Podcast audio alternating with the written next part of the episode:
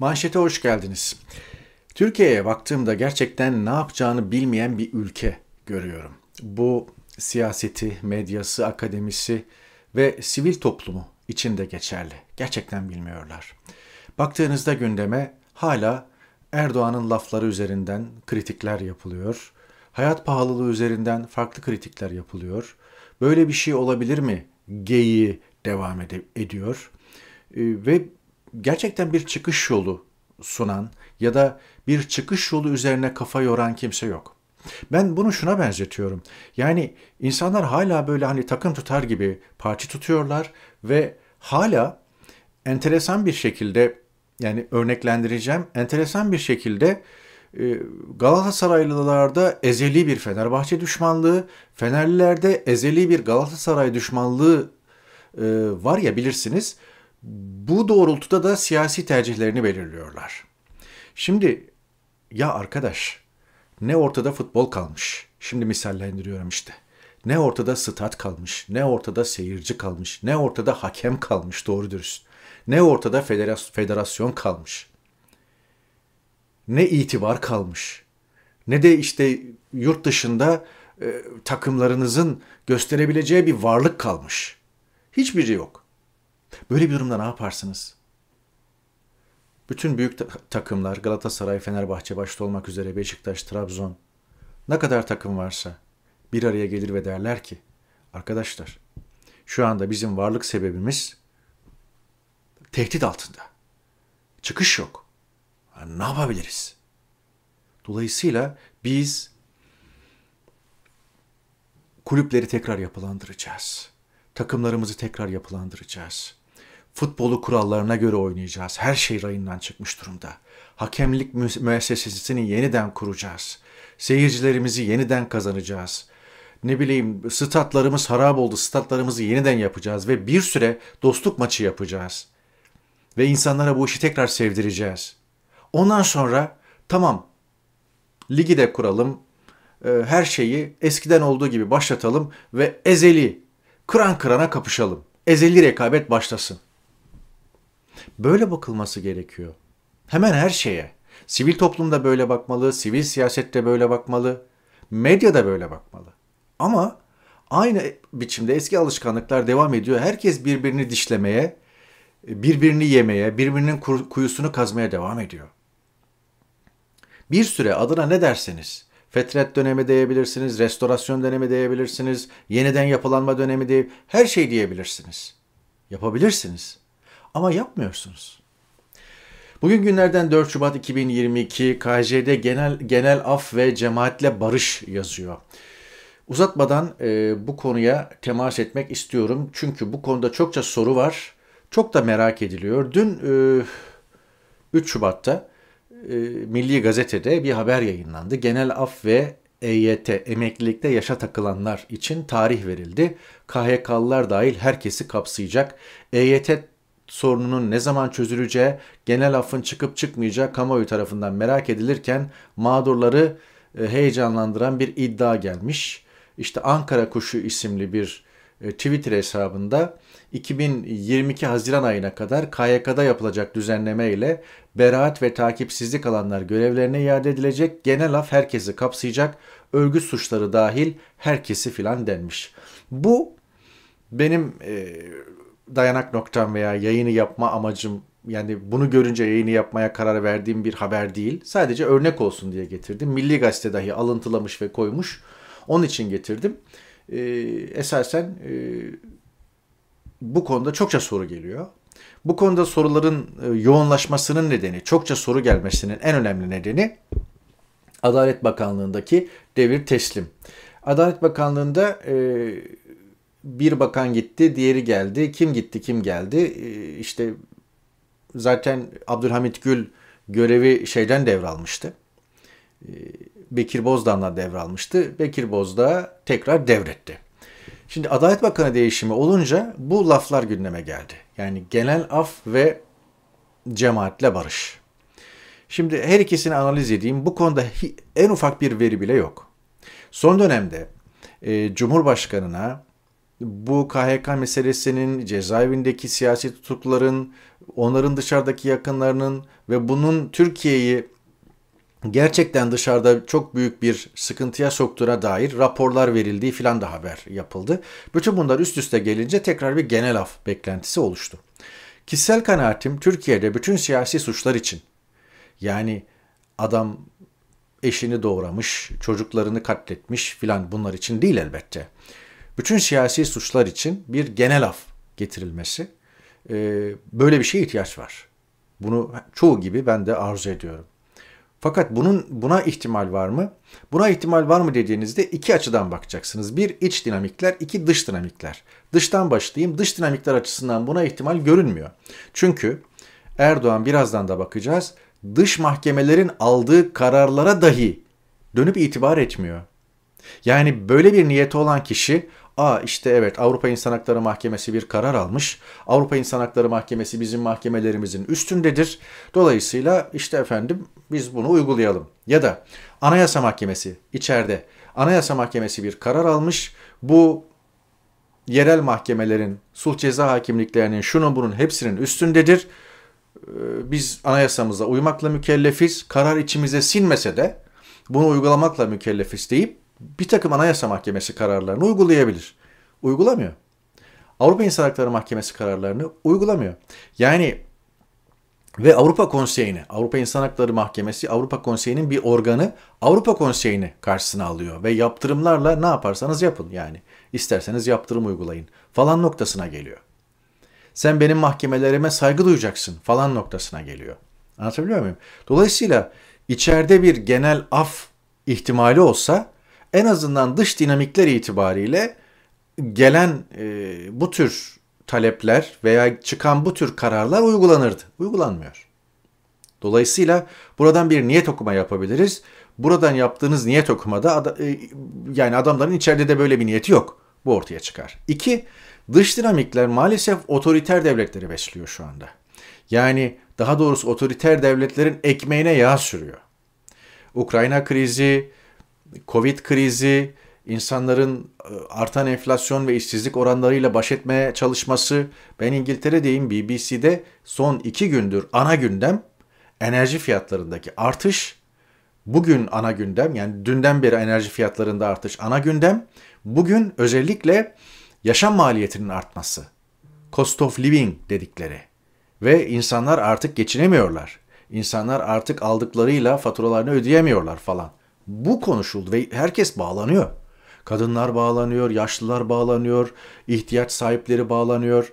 Çocuklarımı besleyemiyorum diyen insanlar mı dersiniz, faturalarımı ödeyemiyorum diyen insanlar mı dersiniz? Şimdi her ülke kendi derdine düşmüşken dönüp de e, Ali Kıran başkesen bir e, otoriter lider varmış Türkiye'de. İşte bu da önüne geleni eziyormuş falan diye düşünmez. Anlatabiliyor muyum? Yani e, işin bir de böyle bir tarafı var. İş dinamiklere baktığımızda da Bekir Bozdağ gerek yandaş medyanın yazması gerekse işte paylaşılan e, bir takım yorumlar, analizler gösteriyor ki son derece şahin, son derece sert önlemlerle girmeyi, dalmayı e, amaçlıyor. E, ve e, Bekir Bozdağ'ın ağzından insan hakları, demokrasi, hukuk, hukukun üstünlüğü gibi lafları duyamazsınız. Arada böyle buna yakın laflar etse de tamamen idari kelam. E, ikincisi e, polis devletinin tüm unsurlarıyla devrede olduğunu görüyorsunuz. Ki zaten Abdülhamit Gül'ün gidişinde Süleyman Soylu Abdülhamit Gül'ü yedi falan esprileri yapılıyor. Espri demeyeyim de yani yorumları yapılıyor. E, işin bu yönüyle de e, baktığınızda durum çok iç açıcı değil. Bir diğer yönü e, Erdoğan'ın sertleşmesi. Yani bir çocuğa mikrofon verip e, Kemal Kılıçdaroğlu'na hain dedirtti. Hakaret ettirdi. Bir hafta önce Sezen Aksu'ya dediği şey o dilleri koparırız. Yani tamam belli konularda bunu, bunu çevresi tuttu veya belli konular paylaşıma girsin istenmedi falan birazdan tekrar bakacağız ama bu da işin e, içeride işte sulh, selamet falan gibi bir şeyi çok fazla göstermiyor. Ee, umarım ne demek istediğim anlaşılmıştır. Gerek iç ve gerek dış dinamikleri itibariyle bir genel affa kısa orta vadede ihtimal vermiyorum. Ama Türkiye'nin çıkışı daha ilk günde bununla başlamalı. Hep söylüyorum. Zaten sizin bir af ilan etmenize de gerek yok. Türkiye, beğenin beğenmeyin. Mevcut yasa ve anayasasına uyarsa, hakim, savcılar falan buna uygun kararlar alır, buna uygun e, uygulamalarla e, dikkat çekerse, iki, tüm KHK'lar, 15 Temmuz'dan sonra çıkarılan tüm KHK'lar sonuçlarıyla beraber iptal edilirse, ortadan kaldırılırsa, siz zaten akşamdan sabaha normalleşmeyi görürsünüz. Ayrıca bir genel af çıkarmanıza gerek kalmaz. Ha, ama genel af şu anlamda e, bıçak gibi keser pek çok şeyi. Yani yasalara dönme, anayasaya dönme, KYK'ları sonuçlarıyla beraber hüküm e, ortadan kaldırma gibi şeyler zaman alacak şeylerdir. Ama genel affı çıkartırsınız siyasi suçlar için. Siyasi suçlar bir anda serbest kalırlar, ertesi gün çıkarlar. O anlamda daha kesin sonuçtur. Genel af o açıdan da gereklidir. E, cemaatle barış konusunu çok kısa keseceğim. E, bu da çok dillendiriliyor. Daha evvel anlatmıştım, yazmıştım. E, bundan birkaç sene önce bir kere daha söyleyeyim. Fethullah Gülen'e çok yakın bir isimden bundan iki yıl kadar önce işitmiştim. İyi Parti kanalıyla kendilerine ulaşıldığını ve e, acaba işte iktidarla cemaat arasında bir sulh falan temin edilebilir mi falan diye ağız yoklaması yapıldığını ancak kesinlikle e, reddedildiğini bunun e, bu mevzu bahis bile olamaz, bu konuşulmaz, konuşulamaz, müzakere bile edilemez falan gibi çok sert bir şekilde e, tepki gördüğünü, tepki gösterildiğini anlatmıştım. İyi Parti kanalıyla Gülen'e çok yakın bir isim, e, bütün camianın, Gülen hareketinin de yakından tanıdığı, bildiği bir isme bu şekilde bir önerinin gittiği, ben ilk ağızdan dinlediğim için biliyorum, kendisinden dinlediğim için biliyorum bu önerinin gittiği ama bu önerinin çok şiddetli bir şekilde reddedildiği ve geri çevrildiği söz konusu bile olamaz, mevzu bahis bile olamaz, müzakere bile edilemez biçiminde. Bundan iki yıl kadar evvel yazmıştım, söylemiştim. Ee, ve böyle de olması gerekir. Şahsi kanaatim bu. Ee, bu kadar olan biten şeyden sonra e, kimsenin kalkıp celladıyla e, bir sulh veya barış için masaya oturacağına şuna buna ihtimal vermem. Belli e, şeylerle, belli sahiplerle, belli gerekçelerle e, birileri böyle bir yol tutarsa da çok açık ve net söyleyeyim bir gazeteci olarak da sert bir şekilde karşısında dururum. Evet. Orada herhangi bir hikmet vesaire aramam. Buna da böyle bakayım, e, bakalım. E, genel af ve cemaatle barış e, meselelerini dillendirdikten sonra en ağırlıklı gündem hayat pahalılığı. ENAK e, açıkladı gerçek enflasyona esasen ve ENAK'ın açıkladığı %114.87 enflasyon e, TÜFEN e, şey TÜİK'in enflasyon sepetiyle yapılan bir hesaplama. TÜİK biliyorsunuz %48 nokta küsür olarak açıkladı yıllık enflasyonu. Ocak sonu itibariyle. Daha sonra e, TÜİK'in enflasyon sepeti değişince ENAK e, bunu güncelledi ve e, dedi ki e, Türkiye İstatistik Kurumu'nun belirlediği yeni enflasyon sepeti ve ağırlıklara göre revize ediyorum e, enflasyon hesaplamamı %15 şey 115.17 diyor. Yani son 12 ayın enflasyonu. Ocak ayı enflasyon oranı 15.79. E, son 12 ayın enflasyon oranı ise %115.17 diyor e, TÜİK'in rakamlarına göre yani TÜİK'in rakamı 48.69'a göre Türkiye yüksek enflasyonlu ülkeler içerisinde ilk 10'da ama listenin altında ama 115'i e, baz alırsanız hemen Suriye'nin altında 5 e, numaralı ülke oluyor. Yani sefalet endeksinde gerçekten dipteyiz. Sefalet endeksi nedir? Sefalet endeksi işsizlik ve enflasyonu toplayacaksınız. İşte sefalet endeksi odur işsiz, işsizlik oranının yüksekliği, enflasyon oranının yüksekliği sizin ne kadar sefil bir ülke olduğunuzu ortaya koyar. E, Hakan Kara paylaşmış. E, sefalet endeksi hamdolsun diyor an itibariyle sefalet endeksinde Arjantin'i geçmiş bulunuyoruz. Bu grafiği paylaşmış. Sağ olsun ama katılmıyorum. Çünkü Türkiye esasen 2022 Ocak'ta Arjantin'i yakalamış değil sefalette. 2020 ortalarında esasen Arjantin seviyesindeydi. Fakat rakamlar dediğim gibi hep çarpıtıldığı, hep saklandığı ve hep e, yanlış açıklandığı için o e, ne bileyim grafiklere yansımıyordu. Sefalet endeksinde Güney Afrika'nın arkasından ikinci sıradayız. Bu bundan tam bir yıl önceki bir grafik. Mart 2021 enflasyonu baz alınarak Güney Afrika, e, Türkiye, Brezilya, Hindistan falan diye sıralanmış. Şu anda Türkiye bu liste baz alınırsa da e, liste başı efendim. Bu çünkü Mart 2021 itibariyle açıklanmış bir listeydi. Cem Toker paylaşmış, Türkiye Sahra Çölü'nün ortasında bir ülke değildir. Aksine dünyanın en zengin ekonomik birliğiyle en zengin enerji havzaları arasındadır.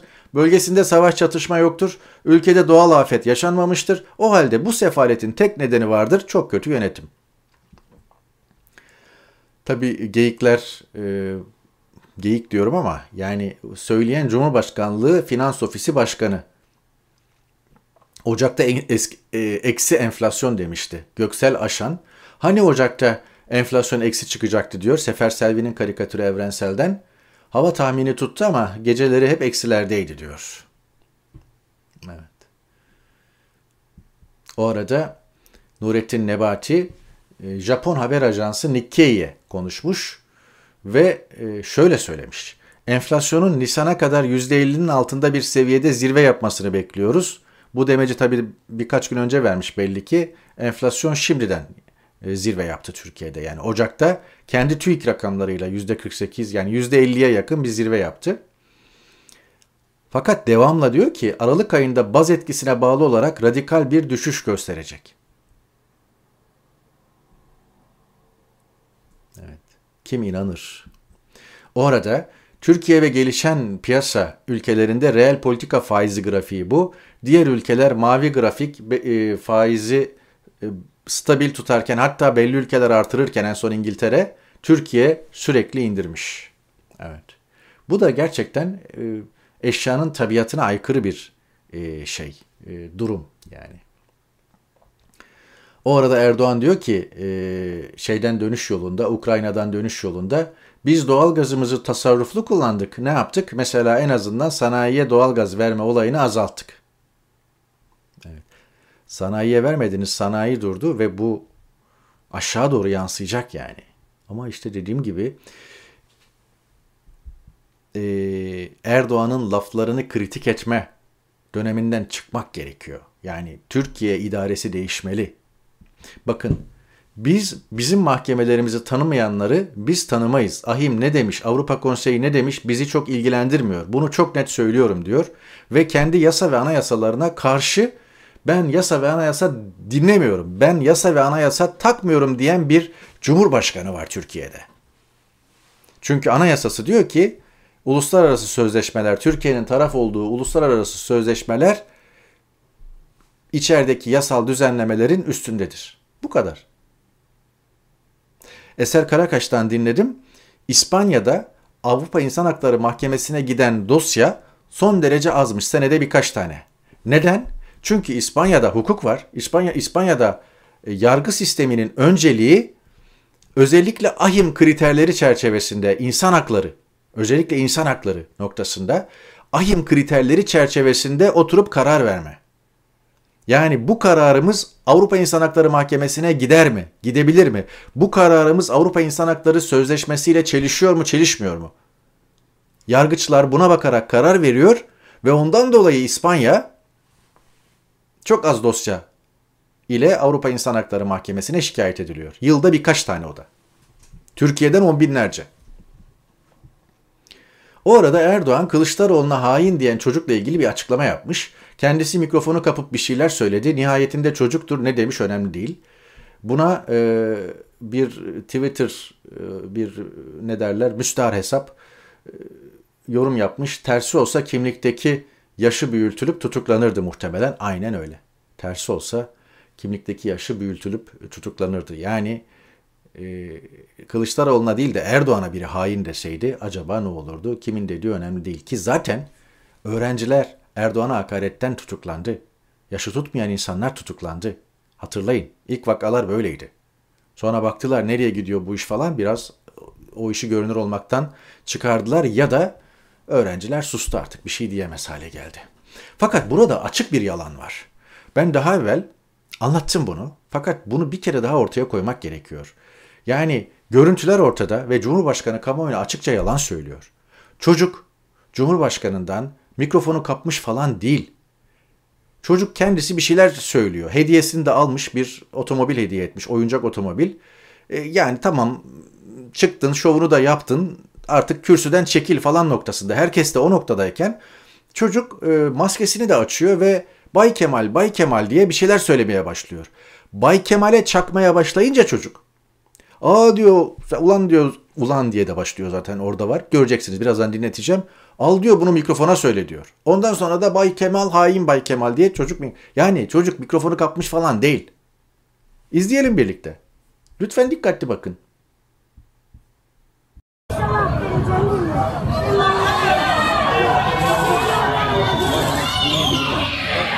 Avukat buraya.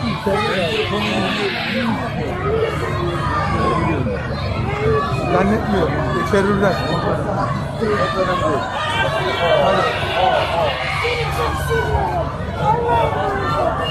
Sus. Yok bu tarafa kalk. Bak bunu da al, bunu da al. Hepiniz sizinle Cumhurbaşkanı, Cumhurbaşkanı amcaya oy vereceksiniz. Cumhurbaşkanı amcaya vereceksiniz. Vay Kemal'cim bu adamın karşısında. Ulan mikrofonla Tamam mikrofonu verin. Arkadaşlar bu Bay Kemal'in Cumhurbaşkanı amca Bay Kemal Bay Kemal Cumhurbaşkanı amcamın karşısında kim? O adam hain hain. Burada adam en iyi adam. Gördünüz mü? Bay Kemal kim bu adam karşısında deyince bu Cumhurbaşkanı çok hoşuna gidiyor. Erdoğan al ulan diyor mikrofona konuş diyor. Tamam verin mikrofonu diyor çocuk. O adam hain hain diye devam ediyor. Çocuk mikrofonu kapmış falan değil. Evet. Neyi düşün, e, düzelteceksin, ne yapacaksın? Ama Hilal Nesin çok güzel yazmış. Erdoğan'ın söylediği her şeyi yalan olduğunu söylüyorsunuz da 15 Temmuz darbesine nasıl inandınız? Üstelik bu sözde darbe sadece Erdoğan ve çevresine yaramışken Hani siz de bir hoşsunuz, işinize gelen her sözüne, e, işinize gelen sözüne inanıyorsunuz, işinize gelmeyen sözüne inanmıyorsunuz. Böyle de bir durum var. Karga kafasının karikatürü de çok güzel. Çocuklarınızı politikacıların ulaşamayacağı yerde saklayın diyor. Evet. Çarpıtma kurgu, o çocuğun oraya gelişi filan her şey ayarlandı, planlandı. Yani e, bakın One Minute hadisesi vardı. Size enteresan. Meral Tamer'in Milliyet'te yazdığı 2010 tarihli bir yazı. Başbakanın 6 ayrı Davos serüveni e, ikinci bölümünden bir örnek getireceğim. Diyor ki bu yazının son paragrafında. 2009 Davos'una Başbakan Erdoğan damgasını vuruyor. Ama bu öyle rastgele sinirlenilerek gelinmiş bir nokta değil. Dikkatinizi çekerim. Toplantı öncesinde Dışişleri Bakanı Ahmet Davutoğlu etrafında toplanan Türk yetkililerindeki hareketliliği gözleyen biri olarak benim vardığım kanaat şu. Başbakanın çıkışı önceden planlanıyor. Hatta o kadar ki bu plandan Doktor Klaus Schwab da haberdar oluyor ve böylesi elektrikli, elektrikli bir oturumu yönetmekten son anda vazgeçiyor. Oturumun moderatörü değişmiş. Dahası o oturumu yarısına kadar izleyen bendeniz, Vuslat Doğan Sabancı'nın oturumuna yetişmek için kendi patroniçesi Vuslat Doğan Sabancı'nın oturumuna yetişmek için çıkmak istediğimde hükümete çok yakın bir isim kolumdan yakalayıp sakın gitme asıl şenlik bundan sonra başlayacak diyerek beni yakalıyor ve tarihi One Minute sahnesini yaşamama vesile oluyor. One Minute de spondan değilmiş yani. Orada tepki moderatöre de, moderatöre de değilmiş. Zaten bir önceki moderatör olayı hissettiği için sıvışmış. Evet. Her şeyleri kurgu ama bütün bunların hepsi ta o zaman yazıldığı halde görülmüyor, bilinmiyor. Ee, biz de Z kuşağını anlatıyoruz Bilal'i anlatır gibi. Bakın başka bir hikaye. Çok detay vermeyeceğim. DH lideri öldürüldü. İşte ABD Başkanı Biden açıklamış vesaire vesaire. Nerede öldürüldü biliyor musunuz? Bir önceki Bağdadi'nin öldürüldüğü yere çok fazla uzak değil. Hemen e, e Hatay sınırının 1-2 kilometre kadar içinde Atme denen noktada. Haritada yeşille e, boyanmış bölüm Türk Silahlı Kuvvetleri ve muhalifler diye geçiyor. Yani Türkiye sınırına yürüme mesafesi 15-20 dakikadır daha fazla değil. Bağdadi'de gene Türkiye'nin işte muhaliflerle şunlarla bunlarla neyse e, komuta ettiği noktada öldürülmüştü. Evet. Bakın e,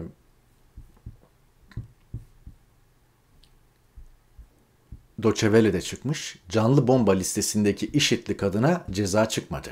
IŞİD'in Türkiye sorumlularından İlhami Balı'nın eşi HB'nin de aralarında bulunduğu 6 IŞİD'li kadın ceza almadan kurtuldu. Mustafa Dokumacı'nın eşi emniyetin canlı bomba listesinde bulunan Ulkar M de tahliye edildi. Evet. Burada çok ciddi bir şey yok da nedir? Ne derler? Ee, korumacılık. Evet. Himaye altına alma. Himaye etme. O arada e, Nuri Gökhan, Gökhan Bozkır'ın gözaltı süresi 4 gün uzatılmış ama tek haber yayınlanmıyor. Sabah bir yazı dizisi başlattı. Büyük anonslandı, manşetten girdi falan. Fakat sonra tıs. Bir anda e, Nuri Bo- Gökhan Bozkır'ın e, Ukrayna'da paketlenip getirilmesi ve onların onun itirafları sözüm ona üzerine bina edilecek kurgu ya çöktü ya değiştirildi ya da şimdi zamanı değil dendi. Çünkü ilk gün başlamışlardı eş zamanlı olarak. Sabahta şurada burada özel istihbarat ekibi böyle 3 3 yandan 4 yandan falan bastırıyorlardı. Bir anda tıs e, bir emirle çektiler haberlerini, söyleşilerini. Ya işe yaramayacağını düşündüler, ya ters tepeceğini düşündüler ya da ters teptiğini ya da ertelediler. Bilmiyoruz yakında kokusu çıkar. O arada Samsun gündemde burada çok yani e, gerçekten meşhur e, Atatürk anıtı e, Hürriyet'ten okuyayım haberi. Samsun'da iki provokatör halat bağladıkları Atatürk heykelini yıkmaya çalıştı. İki densizi halk engelledi diyor ve iki kişi tutuklanmışlar efendim. Ve daha önce altı ayrı suçtan da e, sabıkaları varmış. İşte e, saldırganlar heykelin ayaklarına halat bağlayıp düşürmeye çalışmışlar bu şekilde. Son derece meşhur bir heykel bu. Ve bu heykelin e, etrafında halk e, şu anda da e, orada nöbet tutuyor. Heykel nöbeti tutuluyor ve, ve etrafında dönenler olmuş galiba meşalelerle işte tavaf ediyorsunuz falan da AKP mahallesinden veya siyasal İslam mahallesinden eleştiri var vesaire. Ben heykelde saldırıda şurada burada değilim. Bu tür dönemlerde bu tür olaylar olur. Bu tür provokatif gelişmeler yaşanır bu gözler canlı canlı neler gördü. Öncesini de okudu. E, bu bunu bunu yapanlar, heykele saldıranlar veya atanın manevi şahsiyetine saldıran, saldıranlar neyse e, cezalandırılmalı, ibretlik olmalı. Oradaki halk da sevgisinden, saygısından dolayı koruma altına alıyor. Meşalelerle yürüyüş yapıyor. Türkiye'de kutuplaşmanın geldiği son nokta bu. E, ne yazık ki, ne yazık ki. Ama e, bu tür, bu tür provokatif yani kutuplaşan iki tarafı birbirine kırdırmaya dönük hamlelere veya eylemlere de son derece sağduyulu yaklaşmalıyız. Sorumluları kimse evet elbette sonuna kadar hesap sorulmalı. E, anıtlar korumaya alınması gerekiyorsa elbette alınmalı. E, Mustafa Kemal Atatürk Türkiye Cumhuriyeti'nin kurucusudur. E, hemen her kesim siyasal İslamcısı, İslamcısı, dincisi, tarikatçısı, cemaatçisi, şucubusu asgari saygıyı hak eder. Benim görüşüm budur. Hiçbir zaman değişmez. Bir başka haber daha vardı. Ee, işte provokasyon bir, bir kere yola çıktı, yola çıkınca bir daha artık önünü alamıyorsunuz. Edirne'de adalet anıtı yakılmış. TR724'ten okuyorum. Uzun Köprü'de kimliği belirsiz kişiler tarafından adalet anıtı yıkılmış, yakılmış özür dilerim. E, yangın büyümeden kontrol altına alınmış ama anıtta hasar oluşmuş. Evet, Özlem Becan da e, böyle görüntülerini e, paylaşmış. Şöyle göstereyim. Edirne'deki Adalet Anıtı'ndan nasıl yakıldığı görüntüleri siz de izliyorsunuz. Evet. evet. Bir diğer konuda şuydu kapatırken doçent doktor imiş efendim. Türkiye'deki artık doçentliklerin, doktorlukların, e, akademik kariyerlerin veya akademik ünvanların bir kıymeti var mı yok mu nereye gider? Takdirinize bırakıyorum. Sadece şu, şu son dönemde 4-5 senede İzmir Ödemiş doğumlu olduğu, babasının da pazarcı değil banka yöneticisi olduğu ortaya çıkmış. Ee, büyük bir yalan üfürüyorlar ve o yalan da yani yatsı olmadan ortaya çıkıyor. İşin böyle bir yanı var. E, burada şu da var. AKP'nin herkese fırsat eşitliği sağladığı ve işte efendim sınıf farkını ortadan kaldırdığı falan. Aslında kastettiği şey bu. Bir yönüyle öyle oldu. Sınıf farkını ortadan kaldırdı ve e, bir yığın e, ciğeri beş para etmez insan e, harami kurumlara e, dağıldı, şirketlere çöküldü, e, el emeği, göz nuru talan edildi, e, kurumlar aynı şekilde içi boşaltıldı, geleneği ortadan kaldırıldı vesaire. Yani AKP o yönüyle haklı, sınıf farkını ortadan kaldırdı.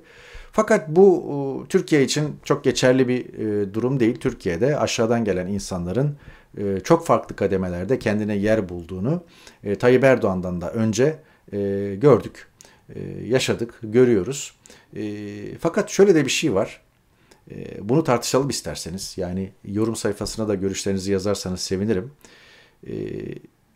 Acaba gerçekten öyle mi olmuştur? Yani ee, Süleyman Demirel'in başbakan olması, Turgut Özal'ın başbakan olması, Anadolu'dan çıkıp gelen bu gençlerin e, biraz dallı budaklı olmuş olabilir ama e, girmediğim çok konu var emin olun. Seçtiğim, seçebildiklerim ve üzerine konuşmak istediklerim bunlardı. Herkese iyi hafta sonları. Bir sonraki programda görüşmek umuduyla efendim. Hoşçakalın.